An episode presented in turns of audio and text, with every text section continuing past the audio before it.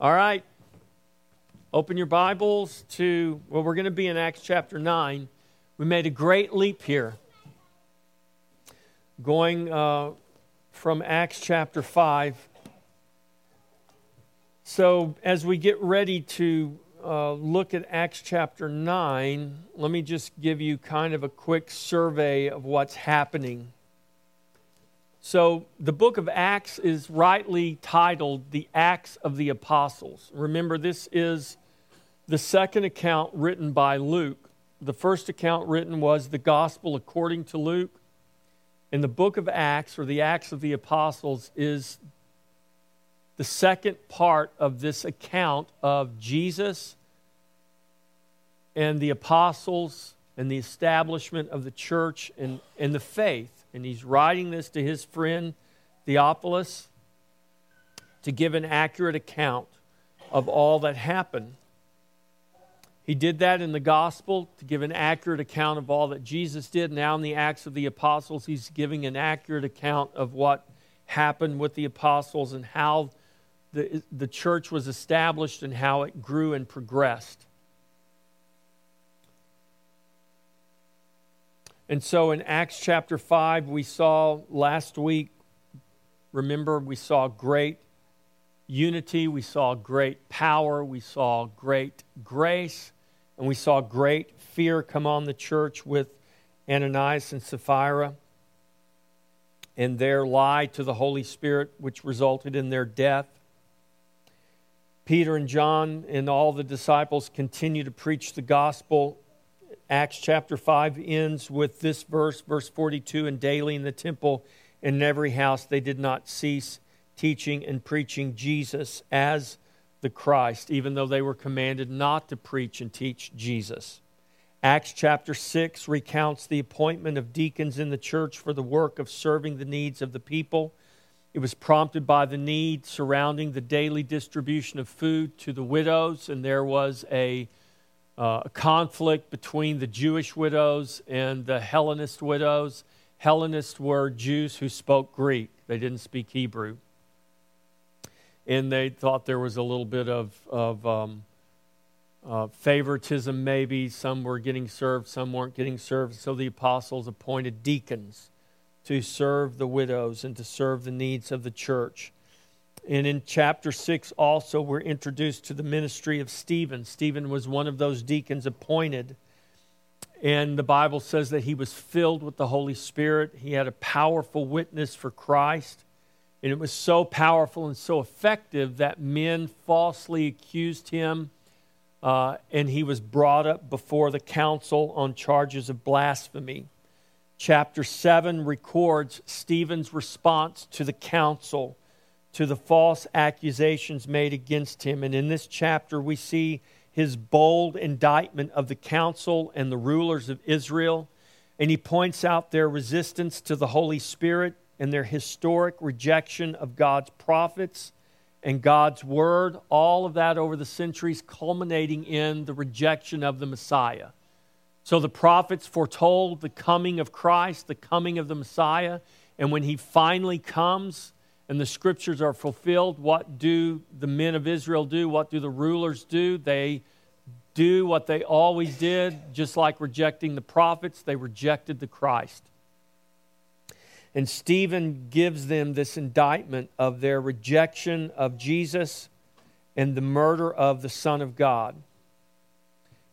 And when they hear this from Stephen's mouth, the Bible says that they could not endure it, and they rushed upon him, and they carried him outside the city, and they stoned him to death. And there was a young man by the name of Saul who was guarding the garments of those council members who were executing Stephen. And chapter 7 ends with Stephen being martyred for his faith in Jesus Christ. Chapter 8 begins with the record that Saul was consenting to the death of Stephen. And as a result of Stephen's death and the uproar, a great persecution arose uh, in Jerusalem against the church. And Saul began to persecute the church of the Lord in Jerusalem, and his goal was to destroy it. Chapter 8, verse 3, it says, As for Saul, he made havoc of the church, entering every house and dragging off men and women, committing them to prison. And while the apostles remained in Jerusalem, the Bible says all the other believers, they were all scattered to the region of Judea and Samaria, throughout that region. And as they were scattered throughout Judea and Samaria, it says they went preaching the gospel, making disciples, doing great and powerful works in the name of Jesus through the preaching of the gospel. And that brings us to Acts chapter 9. Acts chapter 9, the first two verses. So remember, persecution has arose, the church is driven out. They're in the regions of Judea and Samaria preaching the gospel. There's great signs and wonders taking place. Chapter 9 begins Then Saul, still breathing threats and murder against the disciples of the Lord, went to the high priest and asked letters from him to the synagogues of Damascus, so that if he found any who were of the way, whether men or women, he might bring them bound to Jerusalem. Father in heaven, we ask that you would take your gospel and, and Lord, by your Holy Spirit, mold and shape our minds to be conformed to the mind of Christ. Transform us, God, by the renewing of our mind, that we would be a people bold in our witness, courageous in our witness, even in the face of persecution, as the early church was.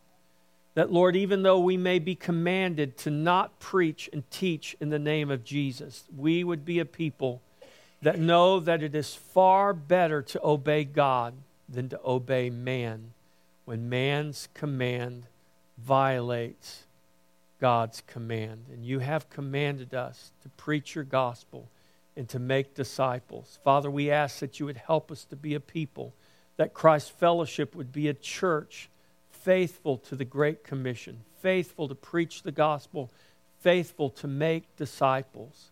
Lord, we trust you to add to the church, even as you did in Jerusalem. Father, help us to be that people to give that witness for your glory. In Jesus' name, amen. So, Saul, Paul, Luke writes, Saul. Now, don't get confused. Saul is Paul, and Paul is Saul. Now, there's this misunderstanding that God changed Saul's name to Paul. He did not. God did not change Saul's name. Saul's name was never changed to Paul. Saul had two names. His Hebrew name was Saul, his Greek name was Paul. And when Jesus addresses Saul on the road to Damascus, he calls him Saul. He doesn't call him Paul, he calls him Saul. And we see later on when Paul gives this account again, he, he, he indicates that Jesus is speaking to him in the Hebrew language. And he calls him by his Hebrew name. But when Paul goes to the Gentiles, when he leads, when he leaves his ministry to the Jews, and to the Jews he was known as Saul, when he leaves his ministry to the Jews and he goes to the Gentiles and he goes to the Greeks, he's known as Paul. That was his Greek name. And Luke records in this account here both names. And we see that when Paul is ministering to the Gentiles, he's called Paul. That was his Greek name. But when he is here on the way to persecute the church, he's Saul. So, just a little point of clarification because when you hear me talk about Saul, when I read Saul, it is Paul, the great apostle. We normally call him Paul. It's what he's called in the New Testament in his letters but this is the same person. He didn't have a name change, he just went by two different names, and it was really more dependent upon who he was dealing with. And for most of Paul's ministry, he, he was the apostle sent to the Gentiles, which is why we commonly know him as Paul.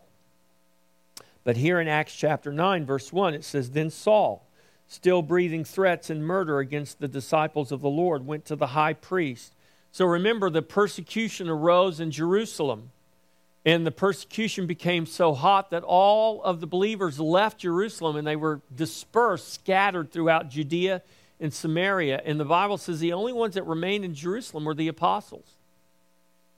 And Saul wanting to destroy the church, decides that we've got to do more than just persecute them in Jerusalem. They're spreading. So he gets letters from the high priest to go to Damascus and arrest Christians from the synagogues of Damascus and bring them bound back to Jerusalem. Not just men, but it says men and women. And we see later on when Paul gives this testimony that uh, when he's talking about who he was, he was a persecutor of the church. He was a blasphemer. Now, he didn't think he was a blasphemer here. He thinks he's doing God's work. Isn't that funny how we can sometimes think we're doing God's work? We can be convinced we're doing God's work, but in reality, we're doing just the opposite. We're diametrically opposed to God's work, and we can think that we're actually doing it. That is happening in the church today. And we need to be a people who can discern what actually is God's work and what is not God's work. Paul thinks he's doing, Saul thinks he's doing God's work. And he's on his way to Damascus to arrest men and women, believers. And we know that he approved of even their deaths. He cast his lot for Stephen's death, and he cast his lot for the death of many people that he arrested. So we see Saul taking the persecution of the way beyond Jerusalem to stamp out the church wherever it is found. And his purpose was to destroy the church, but God had another purpose for Saul's life. And this is really what I want to talk to you about today. Saul had one purpose in mind, and unbeknownst to him, God had a completely different purpose in mind for his life. There is the plan of man and there is the plan of God. The plan of man is what we oftentimes live in and operate in. But there is the plan of God. God always has a plan. God always has a purpose that is working above and below and around the plan of man. God has a plan and a purpose that is often not our own just as it was with Saul here. We can have our plan and our purpose, but the plan and the purpose that truly matters is the one that God has. Saul of Tarsus devoted his life to becoming a teacher of the law and a Pharisee. He was trained by the best, most esteemed rabbi in the Jewish world. And he purposed to serve God in that way through teaching the law, through being a Pharisee, by being as devout as possible as possible. And he thought that he was serving the purpose of God, but his plan and his purpose was misplaced. Saul had planned and purposed his education and his training in all of his resume building and all of his credentials, but it would all be derailed as part of God's plan and purpose that was yet to be revealed. So Paul is on his way to Damascus doing God's work, completely convinced of it, that arresting men and women who were believers of Jesus Christ and even having them put to death was the work of God. Today we have believers. I don't know how they can be, but supposedly, seemingly, they are convinced that murdering babies is the plan of God. That opening churches to Islam and other faiths is the plan of God. That removing crosses so that our cross doesn't offend those of other faiths, is the plan of God. They may be convinced with all of their heart that what they're doing is the plan and the purpose of God, but we can read the scripture and we can know from the Word of God that it is not. And this is what Stephen told the rulers, and it's why they killed him. He said, You stiff necked, rebellious sons of your fathers who murdered the prophets and now have murdered the Son of God. When will you stop resisting the Holy Spirit? And they wouldn't have it. And they took him out and they killed him because they didn't want to hear the truth. But there was the truth right there in the scripture. Men today don't want to hear the truth, but here is the truth right here in the scripture. Are we going to be people of truth? Are we going to tell the truth even if it cost us our life? You say, well, that would never happen in America. I pray it doesn't. It happened to Stephen, though. It happened to countless, countless Christians throughout the ages. It's happening today in all parts of the world.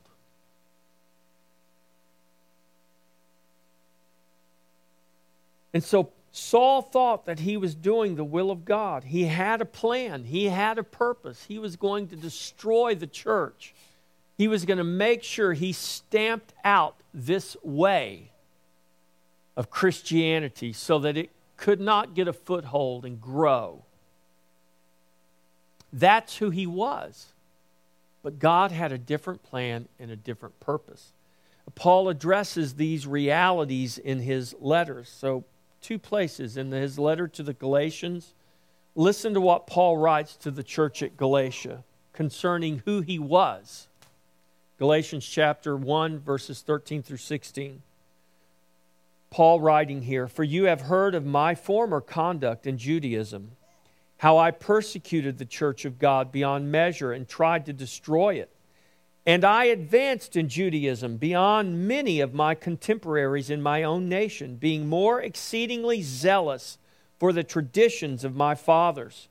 But when it pleased God, who separated me from my mother's womb and called me through his grace, to reveal his Son in me, that I might preach him among the Gentiles, I did not immediately confer with flesh and blood the ESV reads this way in verses 15 and 16 But when he who had set me apart before I was born, and who called me by his grace, was pleased to reveal his Son in me, to or, in order that I might preach him among the Gentiles, I did not immediately consult with anyone. So, what Paul is saying here is I had a plan, I was on a path, and I thought it was the right path, and I was doing everything I could to make sure I was doing the most excellent job possible. But unbeknownst to me, God, before I was even born, had called me and set me apart by His grace. And God, in His time, when it pleased Him, revealed Himself, the King James says, in me. And I think that's a very fitting way to say it because Jesus is not someone who's just revealed to us outwardly. If he's not revealed in you, then you will never see him and you will never know him. The people stood at the base of the cross and they mocked Jesus, and Jesus was revealed to him. You realize Jesus was not crucified in secret, he was crucified openly. He wasn't born in secret, he was born openly. He had to be born in a stable because there was no room, there was no one to receive him. But he was proclaimed publicly by angels. Everything Jesus did, he did publicly, he did openly, from his birth to his death. And there were many whom Jesus was revealed to. It's not just having Jesus revealed to you, it's having Jesus revealed in you. And this is what Paul says. He said, I realize now that God set me apart before I was born. I realize now that God called me by his grace And here I am going to Damascus to murder Christians when God reveals himself in me. Jesus chose the time that he would reveal himself to and in Paul. And this is what Paul is writing to the Galatians here. Recounting his former life and acknowledging that God had set him apart before he was born and called him by his grace. And when it pleased God, or when it was the appointed time, God revealed Christ in Paul. Christ chose when and how to reveal himself to Paul. That's when Paul began to see God's greater plan and purpose in all things. We can go through life doing our own plan, doing our own purpose, even thinking that it's God's.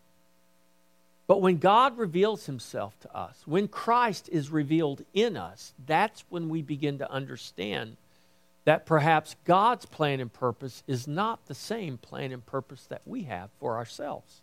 That's what happened to Paul. Philippians chapter 3, verses 1 through 11. Listen to what Paul writes to the Philippian church. Now, what's happening here is these Judaizers are coming in telling these Gentile believers, you've got to become Jews. You've got to keep the law. You've got to be circumcised. Otherwise, your faith is worthless. See, the Jews were all okay with keeping with with uh, believing in Jesus as long as they were keeping the law. Well, for Jews that wasn't a problem because the Jews were all good with keeping the law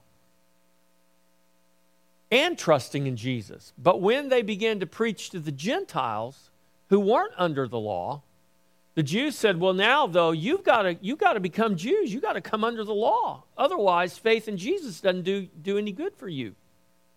Paul comes, who birthed these churches, and he's writing this letter, and he is condemning those Judaizers. He's condemning those Jews who are coming into these Gentile churches, telling them, You've got to become Christians.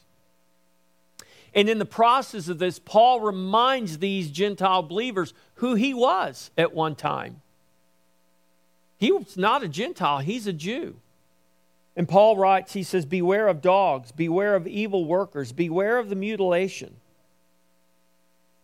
For we are the circumcision who worship God in the Spirit, rejoice in Christ Jesus, and have no confidence in the flesh.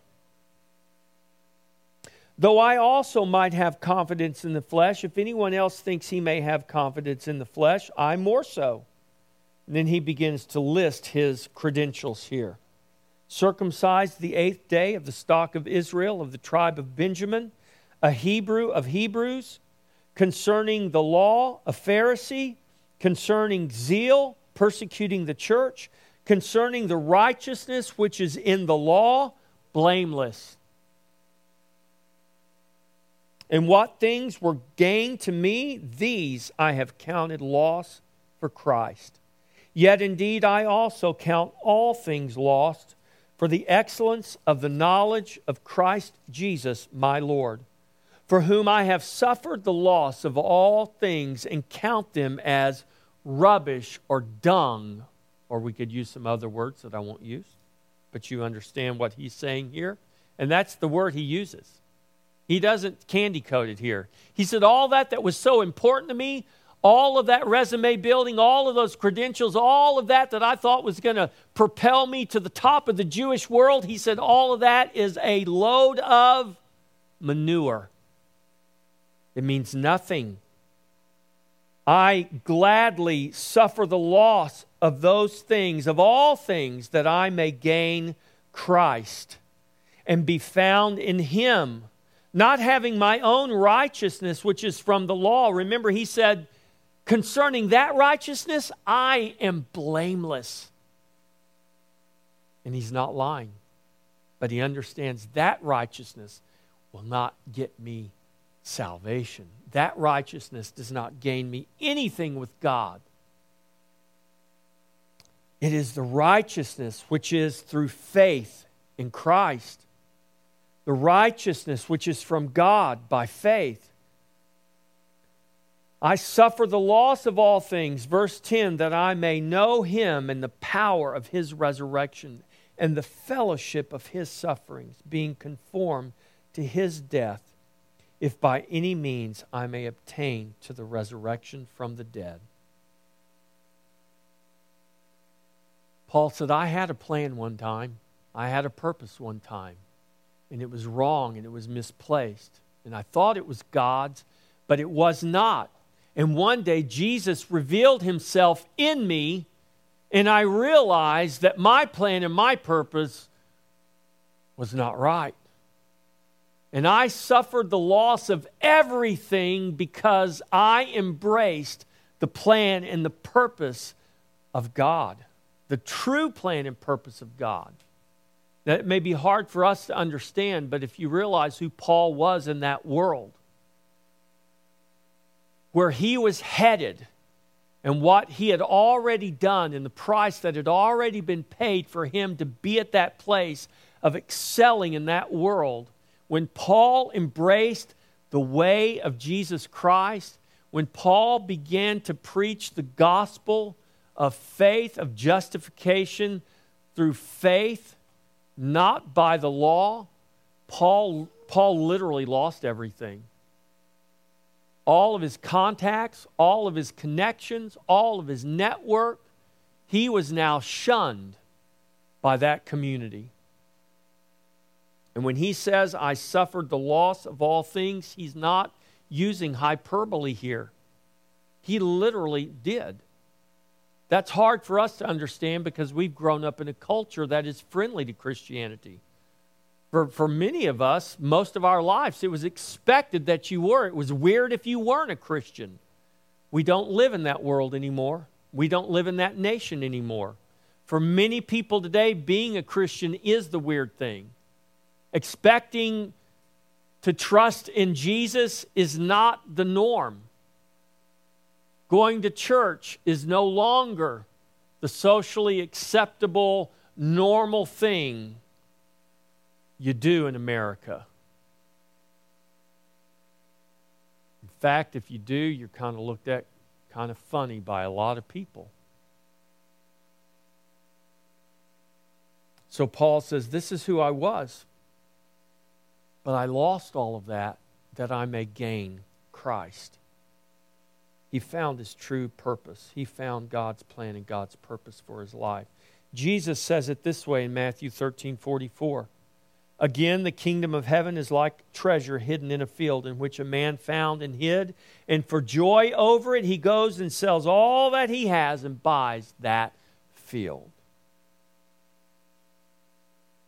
If we understand what we have found in Jesus Christ, there is nothing we will not give up in order to gain that and to keep that. When God, in His grace, chooses to reveal Himself in us, we come to realize that God has a plan and a purpose in all things that concern our life. It all comes down to faith and trust. Do we trust God's plan and God's purpose, or do we trust our own? Do we trust the ways of God, or do we trust our own way?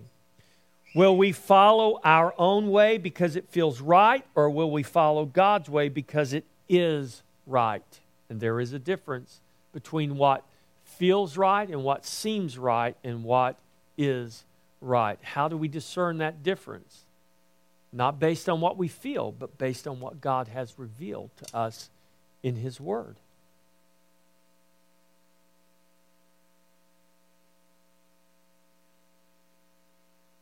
These are the questions that we must answer every day in some form or some fashion in small ways and in great ways. Paul was following what seemed right. He could see no other way than the persecution of the church and stamping out Christianity. Then God intervened and literally knocked him to the ground and blinded him with light. It's funny, Paul could see no other way, but he was truly blind. And then when God reveals himself, when Christ reveals himself to Paul, he is physically blinded, but now he is able to see the true way. Let's go back to Acts chapter 9 and let's read further into this chapter, beginning in verse 1. Then Saul, still breathing threats and murder against the disciples of the Lord, went to the high priest and asked letters from him to the synagogues of Damascus, so that if he found any who were of the way, whether men or women, he might bring them bound to Jerusalem. As he journeyed, he came near Damascus, and suddenly a light shone around him from heaven. Then he fell to the ground and heard a voice saying to him, Saul, Saul, why are you persecuting me? And he said, Who are you, Lord? Then the Lord said, I am Jesus, whom you are persecuting. It is hard for you to kick against the goads. So he, trembling and astonished, said, Lord, what do you want me to do? Then the Lord said, Arise and go into the city, and you will be told what you must do.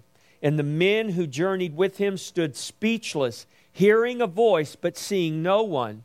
Then Saul arose from the ground, and when his eyes were opened, he saw no one. But they led him by the hand and brought him into Damascus.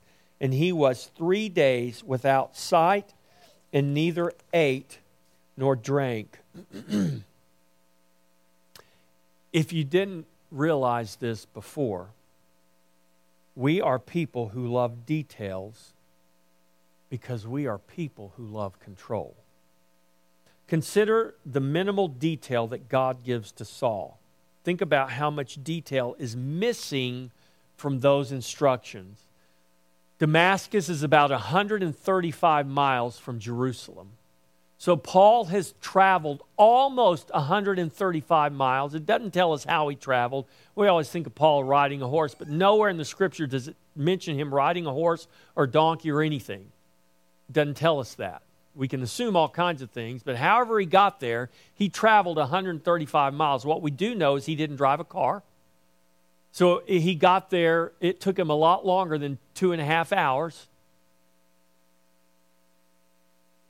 It took him probably days. And he's on it. He knows where he's going, but now he's blind. He's dis, he's disoriented. He's being led by the hand, and all God says is go to the city and you'll be told what to do. Now, how many of you would like to have that amount of detail if you were left on the road blind and now being led by the hand? Well, well who's going to tell me? Well, where do I go? And the Bible doesn't tell us any of this. God just says, go and you'll get further instruction. How many of you love that? How many of you love it when God just says, go and wait for further instruction? We don't like that because we like being in control. And because we like being in control, we like details because details ha- help us feel as though we have more control than we really do. We don't like it when God fails to give us the details we demand, and He often withholds those details until He chooses to reveal His plan and His purpose. And in His grace, God sometimes puts us in a position that leaves us no other option but to follow His plan. Saul was blind, he became utterly dependent, and had no real option but to follow the way given by God. We are constantly having to choose to follow our own way or to follow God. Sometimes it's with all the details, sometimes it's with no details. But we're all faced with the same choice. Are we going to follow our own way or are we going to follow God's way? And when God changes our heart and gives us a new identity in His Son, we find ourselves following a new way, God's way.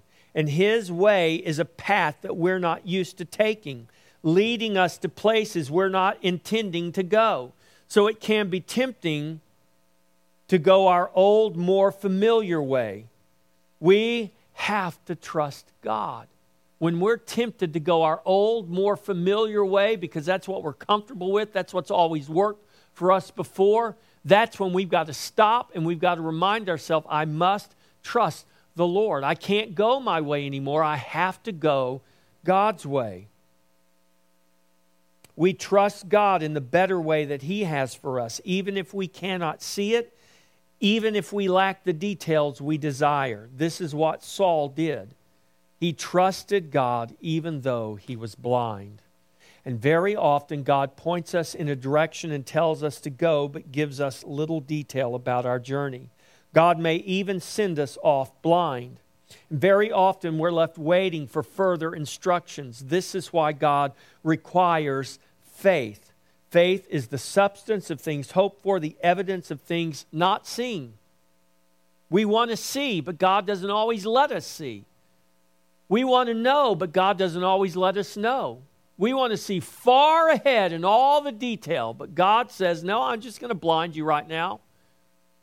I'm just going to let you go blind for a while, whether that's literally or figuratively.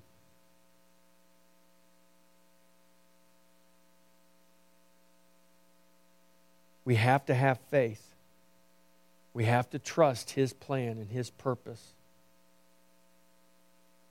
We have to have faith that God will give us all the directions we need to get us where He has planned for us in His purpose. Those directions and those details may seem minimal or almost non existent sometimes, but God knows the way when we cannot see it or even imagine it. As we trust Him, He will direct our paths. Proverbs 3 5 through 8. Trust in the Lord with all your heart and lean not on your own understanding. In all your ways acknowledge him, and he shall direct your paths. Do not be wise in your own eyes. Fear the Lord and depart from evil. It will be health to your flesh and strength to your bones. It's to our benefit in every way that we trust in the Lord and not in our own way, that we lean on him and not on our own understanding. To quote the poet Robert Burns, the best laid plans of mice and men often go awry, and thankfully they do. Paul had a plan as he was going to Damascus. Thankfully, it went awry. And thankfully for us, he gave us two thirds of the New Testament in his letters. And we Gentiles probably wouldn't be here talking about the gospel if it weren't for the ministry of the Apostle Paul. So thankfully, his best laid plans went awry that day that Jesus revealed himself in the Apostle Paul. The demise of our plans and our purpose may lead us right into the very plan and the very purpose God has for us and this is why we must never lose hope, even when things around us can seem hopeless. We may be blind, but in His time, God will give us sight to see His plan and His purpose in all things. Even when we do not have the details, we do have the end of all things. You might not know all the details, but you know the end of all things because the Scripture has revealed it the end of all things is the glory of God. And we might not know all the details and all the twists and turns of our own journey, the plans and the purpose God has for us, but we do know this God promises that it is good and it is full of hope. We don't have to know all the details, but we have to know Jesus. And if we know Jesus, then we know enough we can still want more, we can want the details, but if God chooses not to give, if God chooses to leave us blind, the question is do we know Jesus? And do we trust Jesus even when we can't see our way?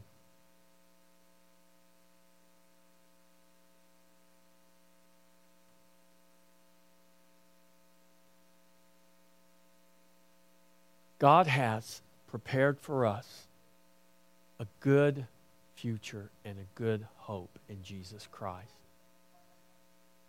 We all have our own plans and our own purpose. Sometimes we talk about that in grand terms. What am I going to be when I grow up? What's my next career move? What's my 10 year plan? Where am I ultimately trying to get to? But you know, we can have a plan and purpose as simple as I wonder what I'm going to eat for lunch today.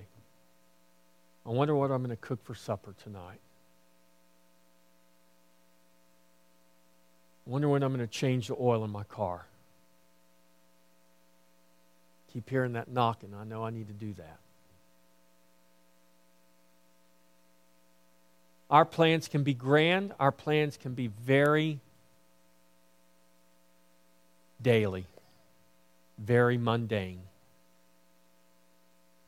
God's plan and God's purpose is not just in the grand scheme of things. God's plan and God's purpose is in the very details of everything we do.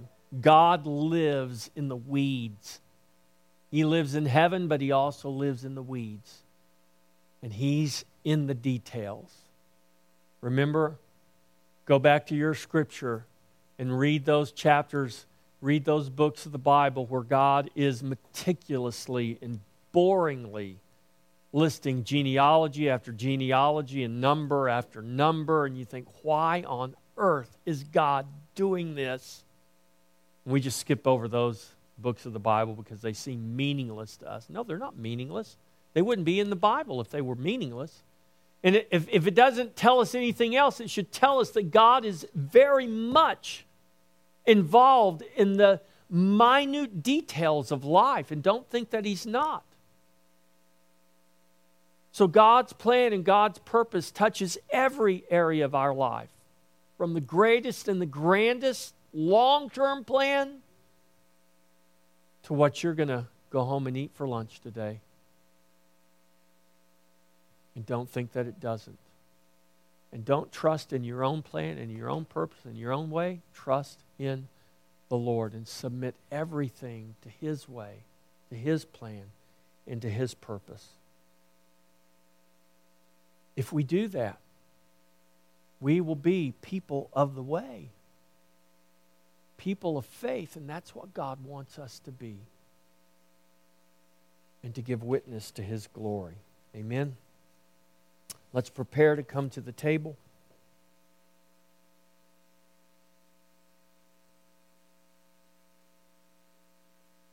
Trust in Jesus